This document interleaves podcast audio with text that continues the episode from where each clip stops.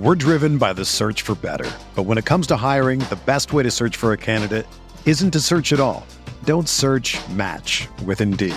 Indeed is your matching and hiring platform with over 350 million global monthly visitors, according to Indeed data, and a matching engine that helps you find quality candidates fast. Ditch the busy work. Use Indeed for scheduling, screening, and messaging so you can connect with candidates faster.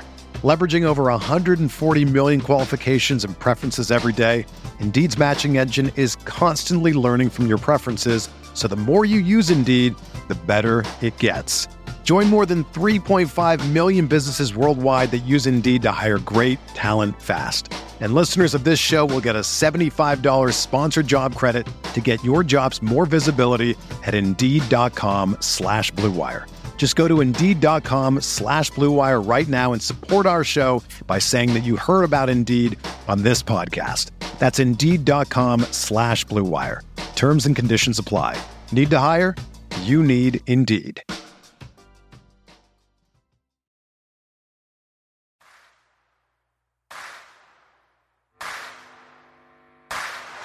You're listening to Setting the Pace, your go to Pacers podcast with Alex Golden and Michael Facci. Miller for three. Oh, he backed it in. He backed it in. And the game is tied. We're going to overtime. Warren lets it fly. Yes. TJ Warren is not human. Granger catches, shoots for three to win it. He hits it. Go. Brogdon for three. Let Got it. it. O'Neal drives on Yao. Puts it in. Duarte for three. Boom, baby. Anthony attacks. Oh. Hibbert denies him at the rim. Caris LeVert, people don't realize how good he really is. Levert skies high for the jam. Stephenson passes into Sabonis for the basket. Jackson turns, fires, and hits. Oh, wow.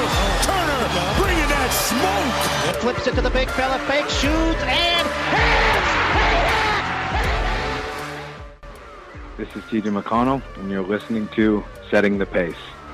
All right, everybody, welcome back to another episode of Setting the Pace. I am your host, Mike Facci, and I am joined today by Spencer Percy, co host of the BuzzBeat podcast. Spencer, what's happening?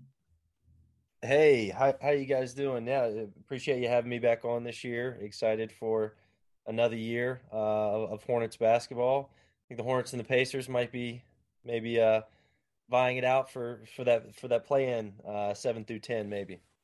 Spencer, you never know because uh, I guess ironically, maybe we'd say that's where we were last year the nine to 10 matchup, Pacers versus Hornets, the play in game. It was the last game of the season for the Hornets and the second to last game for the Pacers. Well, you know, I think I might have wished it was the last game because the Pacers ended up getting stomped out by the Wizards. So uh, the, the prize being the eighth seed, it ended up not really being worth it, Spencer. You didn't miss much, but take us through what might have changed for Charlotte since that game.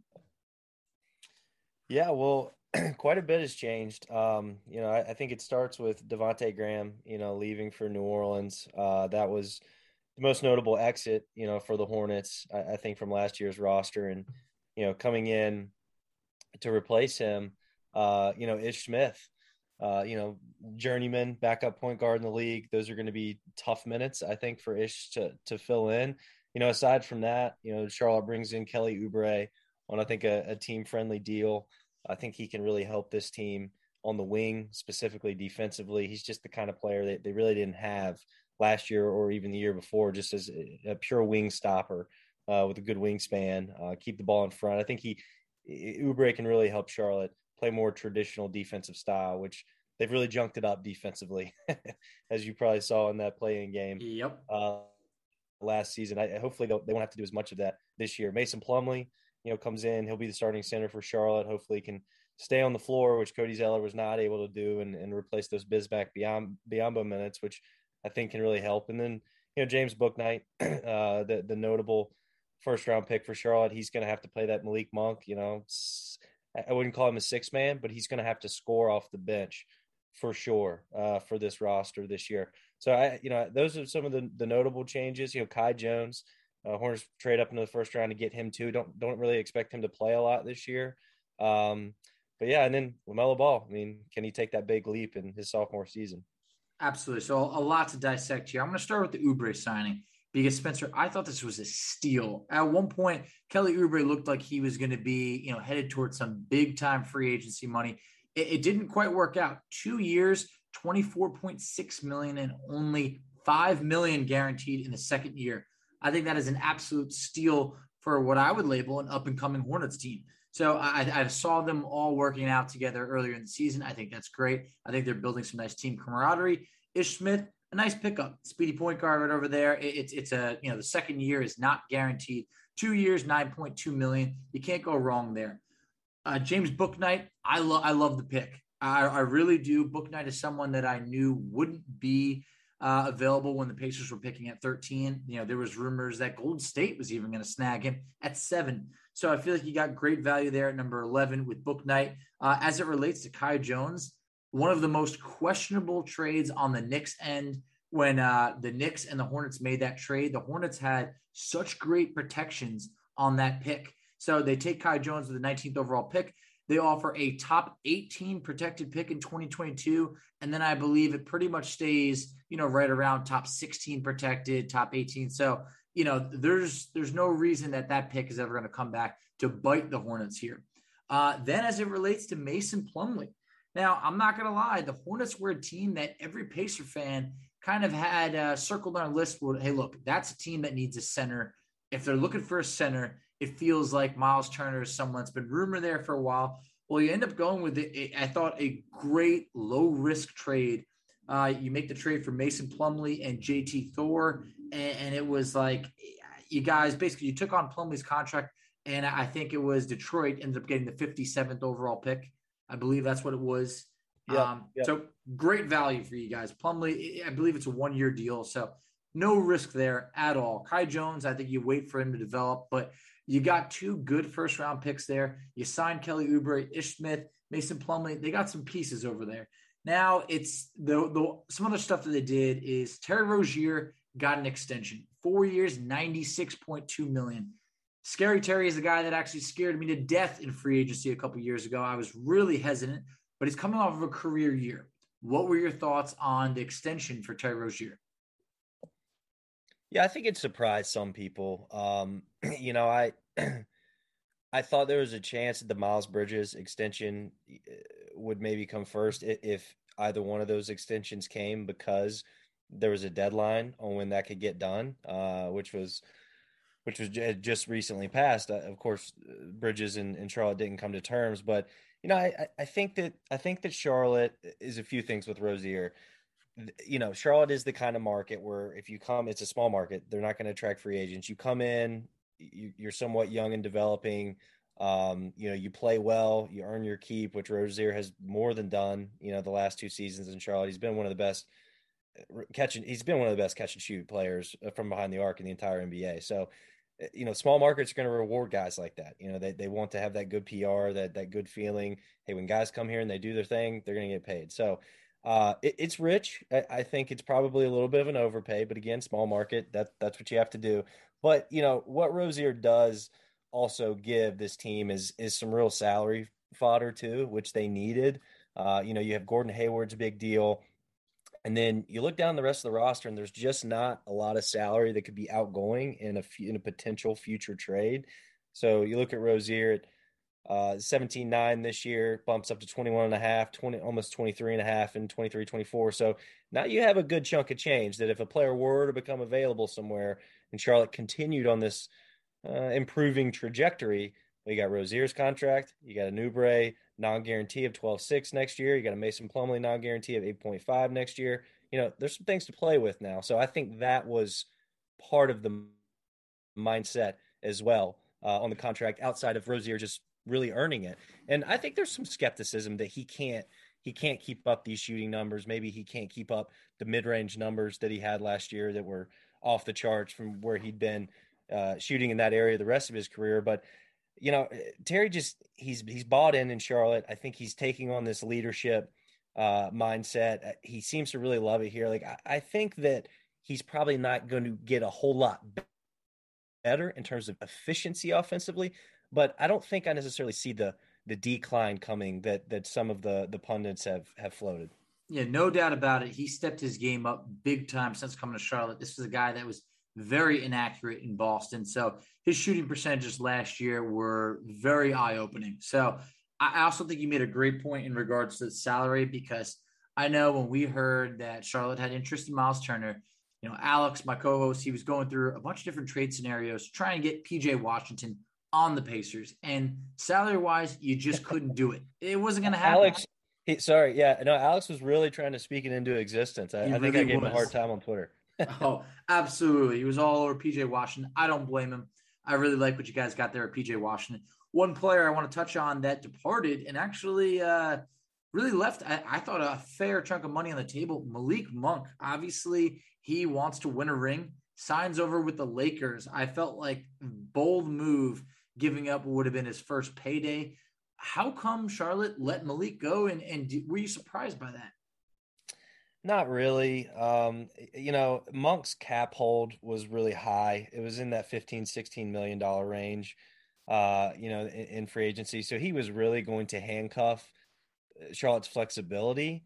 So I, it was pretty obvious that they were probably going to move on from Monk starting there with the cap hold. But, you know, outside of that, like it just, it just never seemed to go right for Monk and Charlotte. Like I, I think I'll be the first to tell you, and I think all other Hornets fans would. Like the talent is evident, um, but it just seemed like one thing after another. It was injuries. You know, he had the drug suspension.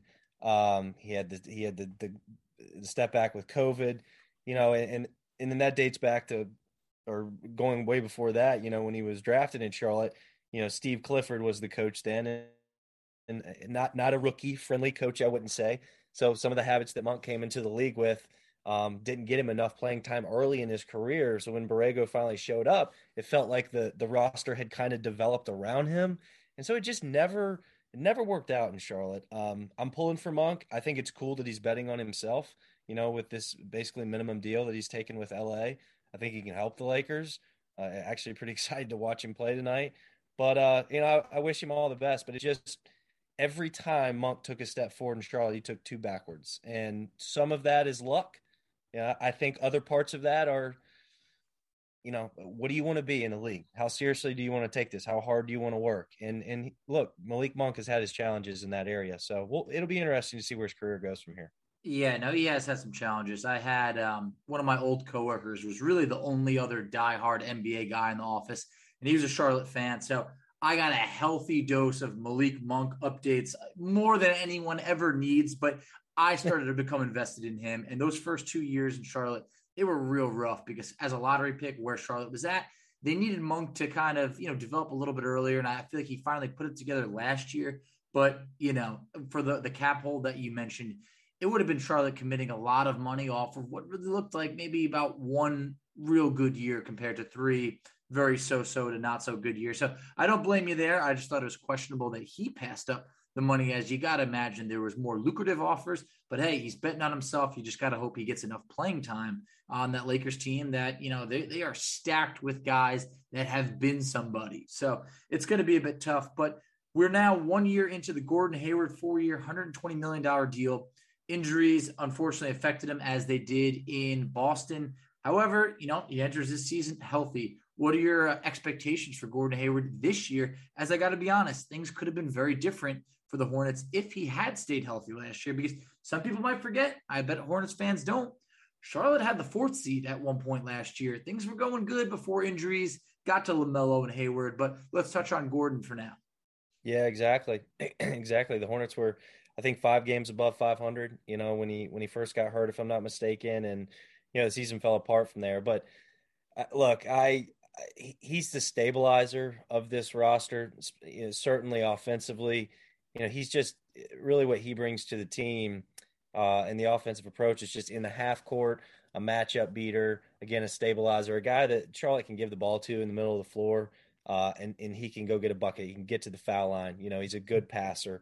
Um, kind of just your old school, again, matchup beater, uh, reliable player that Charlotte doesn't have elsewhere on the roster. You know, the, the guy I would say is, is probably closest to that is Miles Bridges, but he's still a developing player um, and more of a kind of jack of all trades, master of none. So Charlotte places him all over the floor. But man, I mean, this team just needs Hayward's presence for their half court offense so so badly. Um, so you know, hopefully he can stay healthy. I floated on Buzz on the Buzzbeat podcast just the other day. You know, I'd put his over under on games played at probably like 58 and a half. Yeah. I think that if you know if you one of my co-hosts uh, Lee Branscombe said if you know if you gave the coaching staff truth serum, they would probably take that any day of the week and, and not think twice. So you know, Hayward's he's super important. I mean, Charlotte wants to play fast. They're going to push the tempo. You know, that's the style of Melo ball plays. Your backup point guard Ish Smith, he's going to help you push it. But at the end of games, the game slows down. We know this. In the playoffs, play-in scenarios, game slows down. Hayward's got to be that matchup beater for Charlotte in those situations. So he's super important. And you know, uh, my other co-host the other day floated the question to us: Who is the most important player on this on this Hornets roster uh, in terms of where the win-loss record actually? lands, I, I, think the conventional wisdom answer would be LaMelo Ball, but I think there's a real argument to be made for Gordon Hayward for all the reasons that I just I mentioned. I completely agree there because it's like if Hayward stays healthy, you can't overlook Charlotte. I think for LaMelo Ball, people just like they just assume like, oh, eh, he'll be fine. He had a wrist injury, like eh, that's fine. He doesn't have a history of being injured. You know, everything's going to be all right. But if Hayward, that's like the I don't want to call him the X factor because an X factor is usually maybe a player with less of a pedigree than Gordon Hayward, but this man is an all star. Like if he's healthy, Charlotte is going to be good. But you touched on Lamelo Ball. I am a big fan of his. I really felt that he should have went first overall in the draft, but I just feel like people had some questions. Well, I think he answered all of them last year. He is a special talent. What sort of leap are you expecting in year two for Lamelo Ball? Well, you know, I mean, defensively, I think that LaMelo Ball is going to probably raise some eyebrows with the steal numbers this year. Charlotte wants to be really aggressive on that, that end of the floor.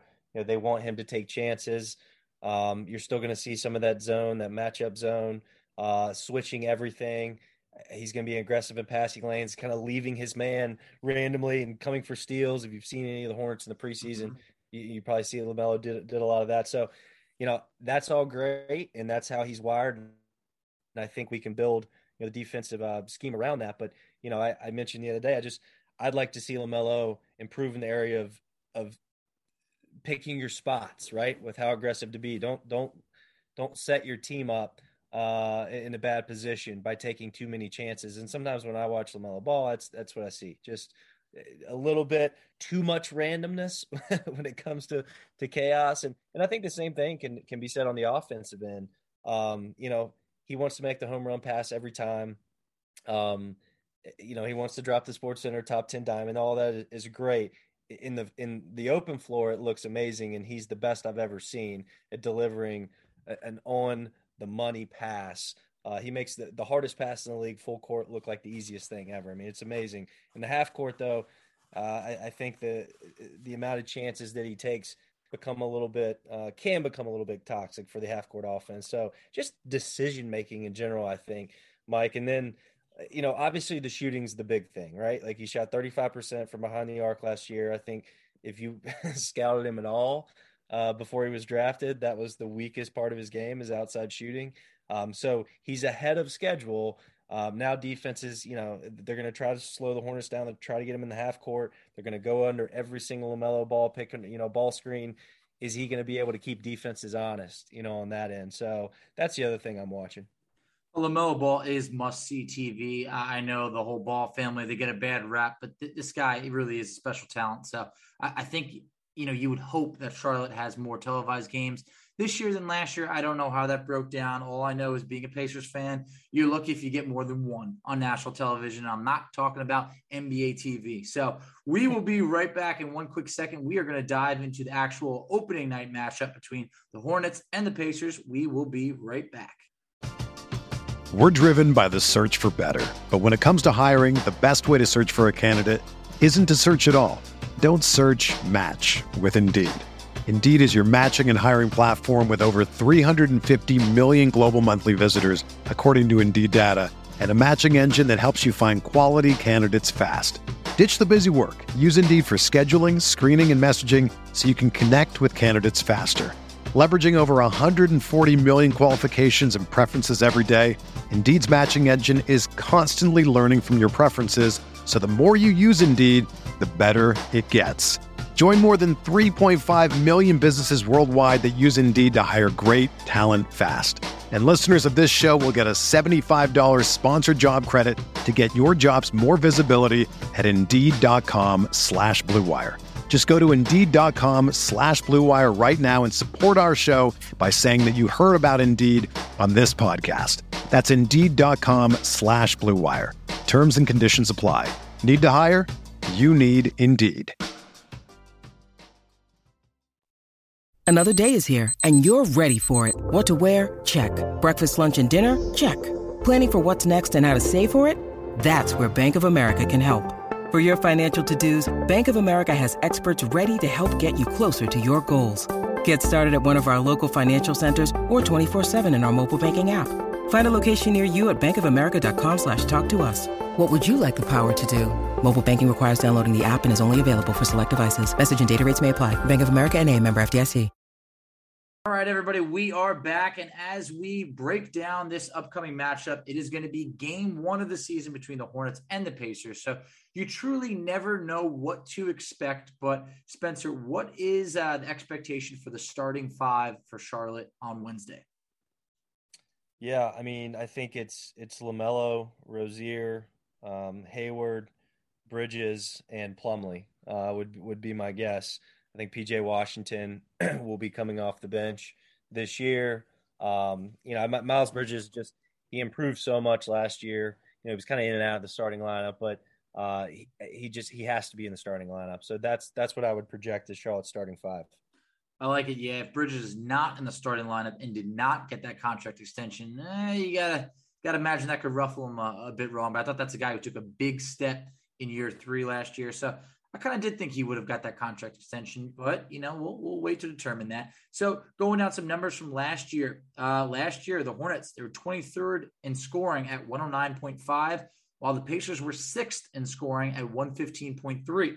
Now the Pacers are no longer in uh, the Nate Bjorkgren era. It is the Rick Carlisle era. So I, I, think while the Pacers scored a lot, unfortunately, they gave up a lot of points. So that's an emphasis of defense issue, uh, emphasis on defense has been major. So I know that the Pacers are doing everything they can to address defense. They signed Torrey Craig. You brought in Isaiah Jackson and Chris Duarte. And while they're just both rookies, they were both guys that were all defensive teams. I mean, these are everything has been about defense. How what can we expect from the Hornets defense this year?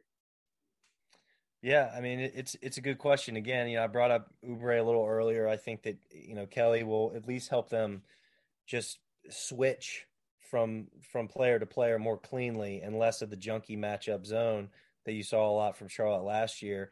But I, you know, Borrego, he played more zone defense. He has the last two seasons than really any other coach in the league by a long, long shot, shot last season. So you're still going to see a lot of that uh, after timeouts. Just you can watch for this last uh, tomorrow night. Almost every single timeout afterwards, when Indiana comes out, whether it's a baseline out of bounds or a sideline out of bounds. Charlotte's probably going to be in his own defense. That's kind of a staple of Borrego's. Um, but they're going to be aggressive. They're going to get up into the ball. Um, you know, I, I, think with Plumlee, you're going to see mostly drop coverage, you know, against the pick and roll all season. But when they go small and they bring PJ Washington in at five, now you're seeing they're going to switch across one through five.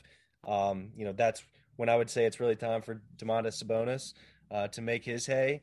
Um, so they can do, you know, Plumlee allows them to play a little bit more traditional uh, in terms of pick and roll D, but again, you're to see them try to go small tomorrow night, especially against a team like Indiana with the, with as big as they can go. Like I, I honestly, I would say even if um, even if Sabonis and Turner are out there together, that you could see Borrego try to go small with PJ. I mean, Charlotte's going to try to find those market inefficiencies, if you will, all season long.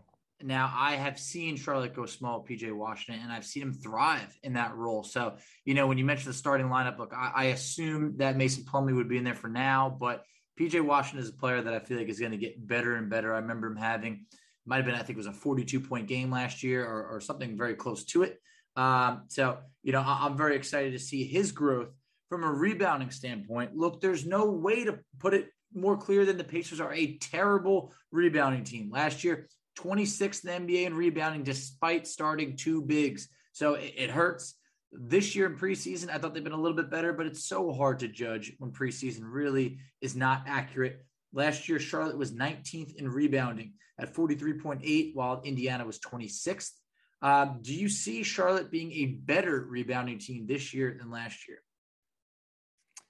Yeah, I mean, I, I think it, you know, part of it depends on if Mason Plumlee can can stay available, which he he has. I mean, he, you know, he doesn't have a history of missing a lot of games in his career.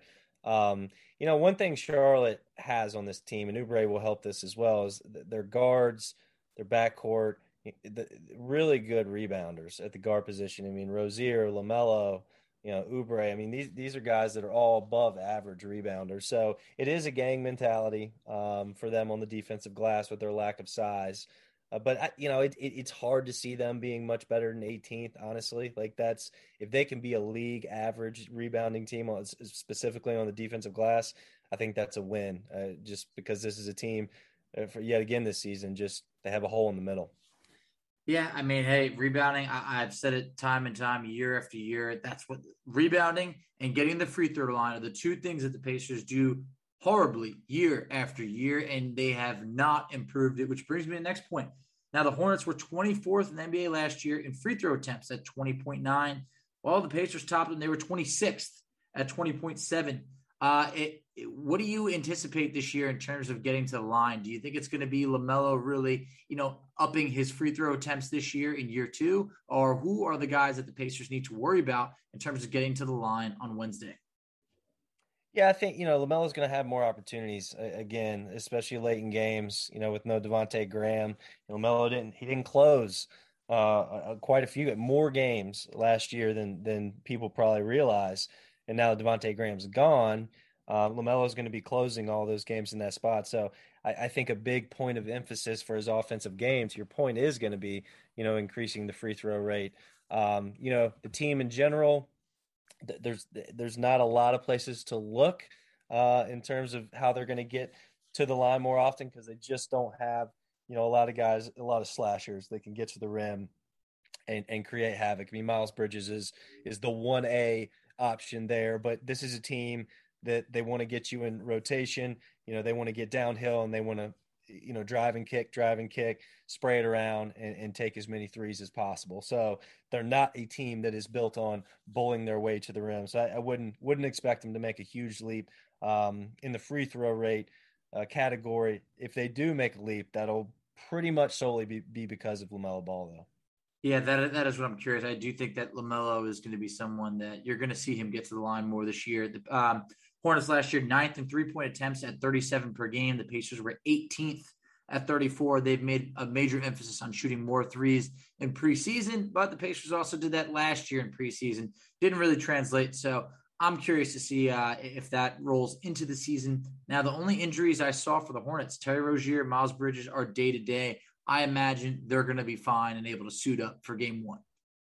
Yeah, should be full health for Charlotte tomorrow. You know, Rozier uh, has been battling uh, a little bit of an injury here through preseason, but he'll be fine. Um, you know, Gordon Hayward had the health and safety protocols that held him out. I think he's back in practice full, and then Miles Bridges had the the slight scare with his knee uh, in preseason, but he's good to go. And I, I think James Borrego is expecting a, a, full health tomorrow, so we should be should be a, a matchup where we get to see all the bodies, at least in game one. Wow, Spencer, that must be nice because the Pacers have a long laundry list of injuries. I mean, TJ Warren is out, Caris LeVert is out, uh, Justin Holiday and Jeremy Lamb are questionable. I do think they're probably both going to suit up. Uh, Kelan Martin's out, but you know he he probably was not going to get in the game anyway. So you know the Pacers are already starting the season pretty wounded. LeVert expected to miss the first four games of the season. We are already calling that a success because you know it was a hairline back fracture. It could have been could have been far worse, but hey, that, that's what it is. So uh, Charlotte at least has a one up on us in terms of that. But what has to go wrong for the Hornets to result in a Pacers victory here? Yeah, I mean, I think I think rebounding is is a big piece of tomorrow's matchup for mm-hmm. sure. I agree. I mean, yeah, when you consider yeah Sabonis and Turner going up against those guys, and again, I mean Mason Plumlee, really the only true center you're going to see in the game for Charlotte tomorrow. You know, it has to start on the glass, I think, for the Hornets. Um, you know, and then I think Charlotte's got to shoot the ball well. I mean, their starting unit, Rozier, uh, you know, Miles Bridges, uh, you know, these guys got to knock down shots. The shooting is going to be more of an issue for the Hornets this year, but they again they they want to play uh, that that drive and kick scheme in the half court. They need to knock down shots.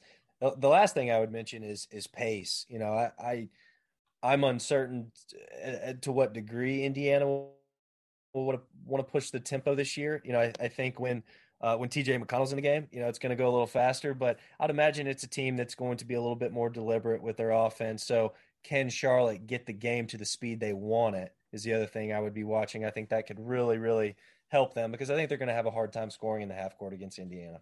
Yeah, I mean, I really hope that the defense is, you know, kind of what they they've been preaching all off season. I mean, really, it was disgusting last year. No defense was played at all. So, you know, they brought in pretty much a whole brand new coaching staff, very few holdovers from last year, and that that's that's what the main emphasis has been on this year. Uh, when you mentioned rebounding, I mean, in the, in the 144 to 117 play in win for the Pacers, Sabonis himself had 14 points, 21 rebounds, and nine assists you know, that was obviously a big, a big part of the game. Eight players scored double figures, and the Pacers shot 55%. So, look, it, it's obvious to say, hey, whoever's going to play better defense is going to have a better shot at winning, but also rebounding, getting the free throw line. I feel like that's going to be kind of, it's always been the Pacers' weakness. So, I think whoever does that better is probably going to come out on top. But essentially, if the Hornets are going to win this game, what is it going to be due to? What's going to be the thing that goes right, or maybe who is the player that is kind of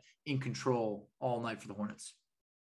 Yeah, I mean, I, I think it's pace. I really do. Like, I, I, think that that's how the Horn. That's how they want to punch teams in the mouth this year. You know, they want to come out. They want to be aggressive defensively. You know, they want to get their hands on, on loose balls. They want to create deflections. Like they want to run, get out in the open floor, create momentum that way. You know, get get their opponents on their heels out of the out of their scheme that way. So that's what I think it boils down to, and that's where you're going to see the highlights. You know, the the LaMelo Ball to, to Miles Bridges, LaMelo Ball to Kelly Oubre, and in transition, like that's just where Charlotte wants to live. So I think that really is the key ingredient, and I think. you know the chef that's going to stir that is, is LaMelo Ball. Um, so you know I'm, I'm really hoping of of everything that I actually want to see him do from a basketball perspective this year. I also want to see him be a leader um, you know, of this team and and know when to slow it down, know when to speed it up, know when to uh, you know pick his teammates up off the floor. You know, I'm watching for that from him as well. But when you talk about tempo, you talk about pace and how the Hornets want to play. It starts with LaMelo.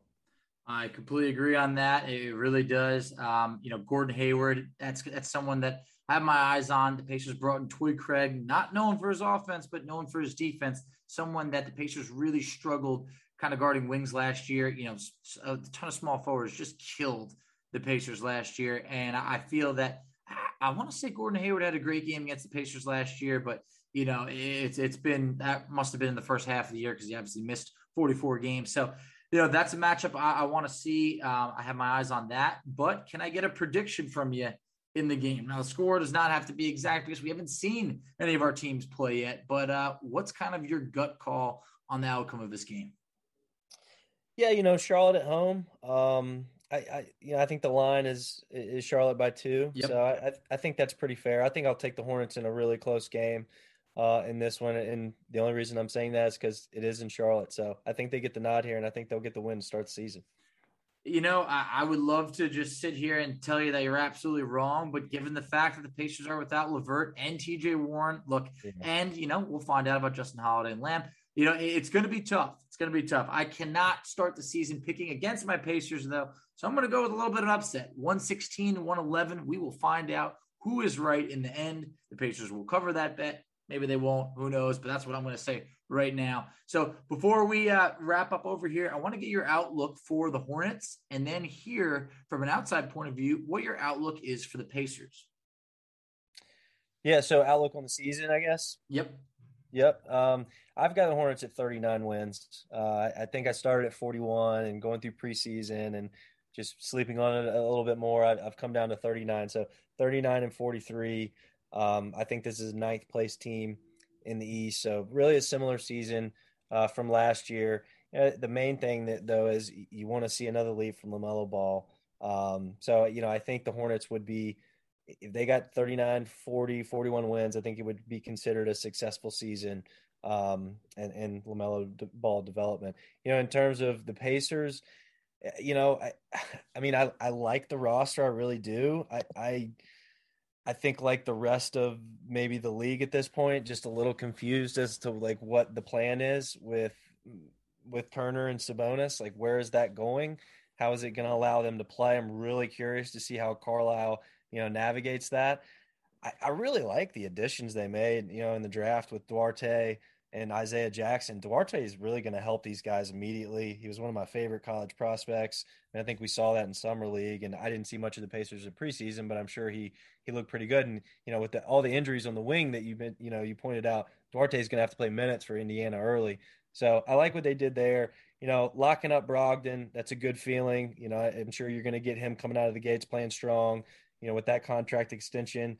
And then, you know, from there, it's just it's what you were mentioning about the injuries. It's like, what's the deal with TJ Warren? You know, I mean, this injury now is just like, when is this guy coming back? It's it's quite confusing now. And and then Caris LeVert, I mean, he's he's the he's the real wild card for Indiana, right? Like he was, I think it was a great trade that they made to get him out of Houston, who who just basically chose Oladipo over him, I guess. And um, I've always been a Caris LeVert believer, but man, it felt like you know as soon as Indiana got him, now we were, learning all this medical, uh, these medical concerns, and those seem to continue to to creep up. So, I mean, I think Indiana has the talent to be a top six team in the East, uh, as good as I would say Boston, right, or Philly, if things really continue to spiral there. But you know, you just look down the board, and there's so many injury and health concerns right now. It's just it's it's hard to imagine all those are going to play out the correct way.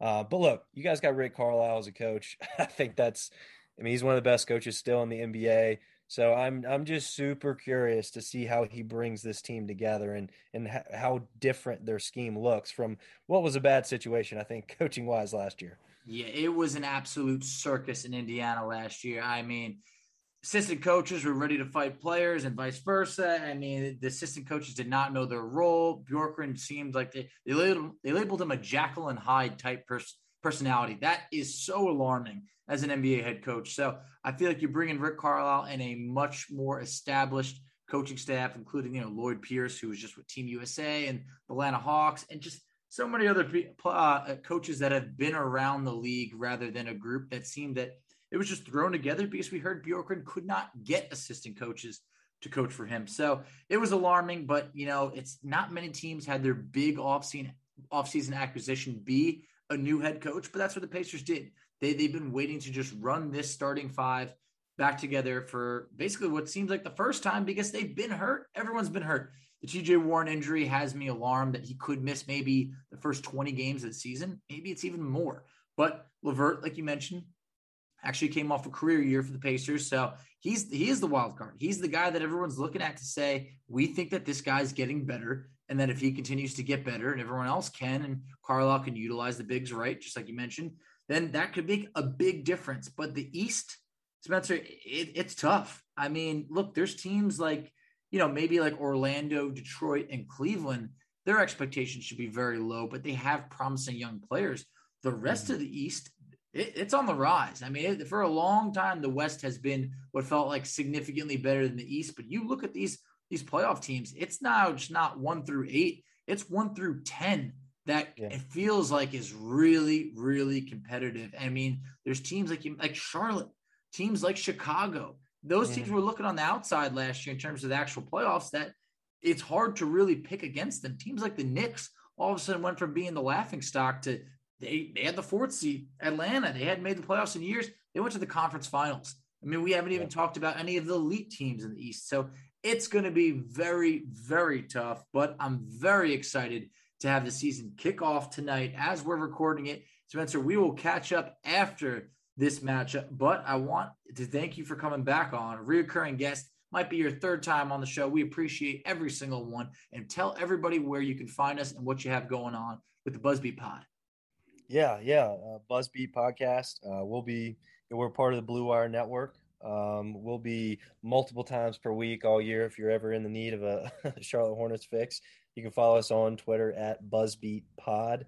Um, yeah, and you can follow me on Twitter at QCH Spencer, QCH. The significance of that, it used to be Queen City Hoops. Uh, back when my fingers still worked and I used to write a little bit. So Queen City Hoops is no longer. I just haven't gotten around to uh, changing the Twitter handle yet. So, anyways, if if you're interested in some extra uh, Hornets content on Twitter, uh, at QCH Spencer.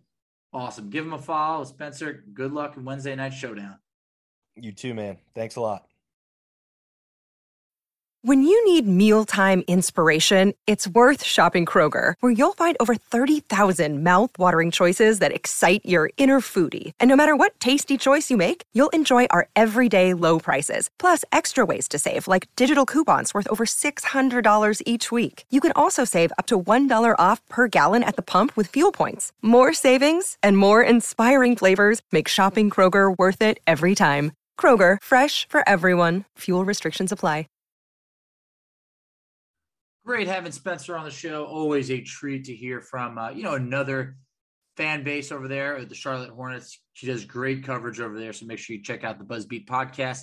But for the Pacers, you know, we, uh, we're hearing that Justin Holiday progressing well. We're hearing Jeremy Lamb progressing well. Uh, my guess is if Holiday suits up, which I feel like it's more and more likely that he does, that he probably re-enters the starting lineup. What does that mean for Chris Duarte? Well, Duarte may come off the bench. I feel like Justin, given the fact that he started 52 games last year, I feel like they're likely going to put him back in the starting lineup if he's rushing to come back. I do think that uh, Torrey Craig probably slides over to the three right over there in the starting lineup. So that's going to be something uh, to take a look on. Look, I definitely wanted to see Duarte out there with the starting lineup, starting the game, but that might not be how things shake out. I'm just going to be happy to have Justin Holiday and Jeremy Lamb back as we wrap up, everybody, I could not be more excited at Pacer basketball back when you are listening to this. It will most likely be game day. So get excited, break out the fly swatter, and get ready to squish some hornets because it's they're getting a little buggy. And bugs, well, they're pesty. Those hornets, that they are, and the team that we saw in the play-in game, but we were not backing down. So let's see if uh if uh, things go the same way as they did last time. I hope they do, but you can find us on social media at Setting the Pace 3 on Twitter. You can find Alex on Twitter at Alex Golden NBA. I can be found on Twitter at underscore FACCI. You can find us on Instagram at Pacers Talk. You can find us on TikTok at Setting the Pace. And you can find us on Facebook at Setting the Pace. My name is Mike Facci. Alex Golden can't be here, but I know he sends his regards. And if you are looking forward to seeing Pacer basketball back in less than 24 hours. Give me these three words. Let's go, Pacers.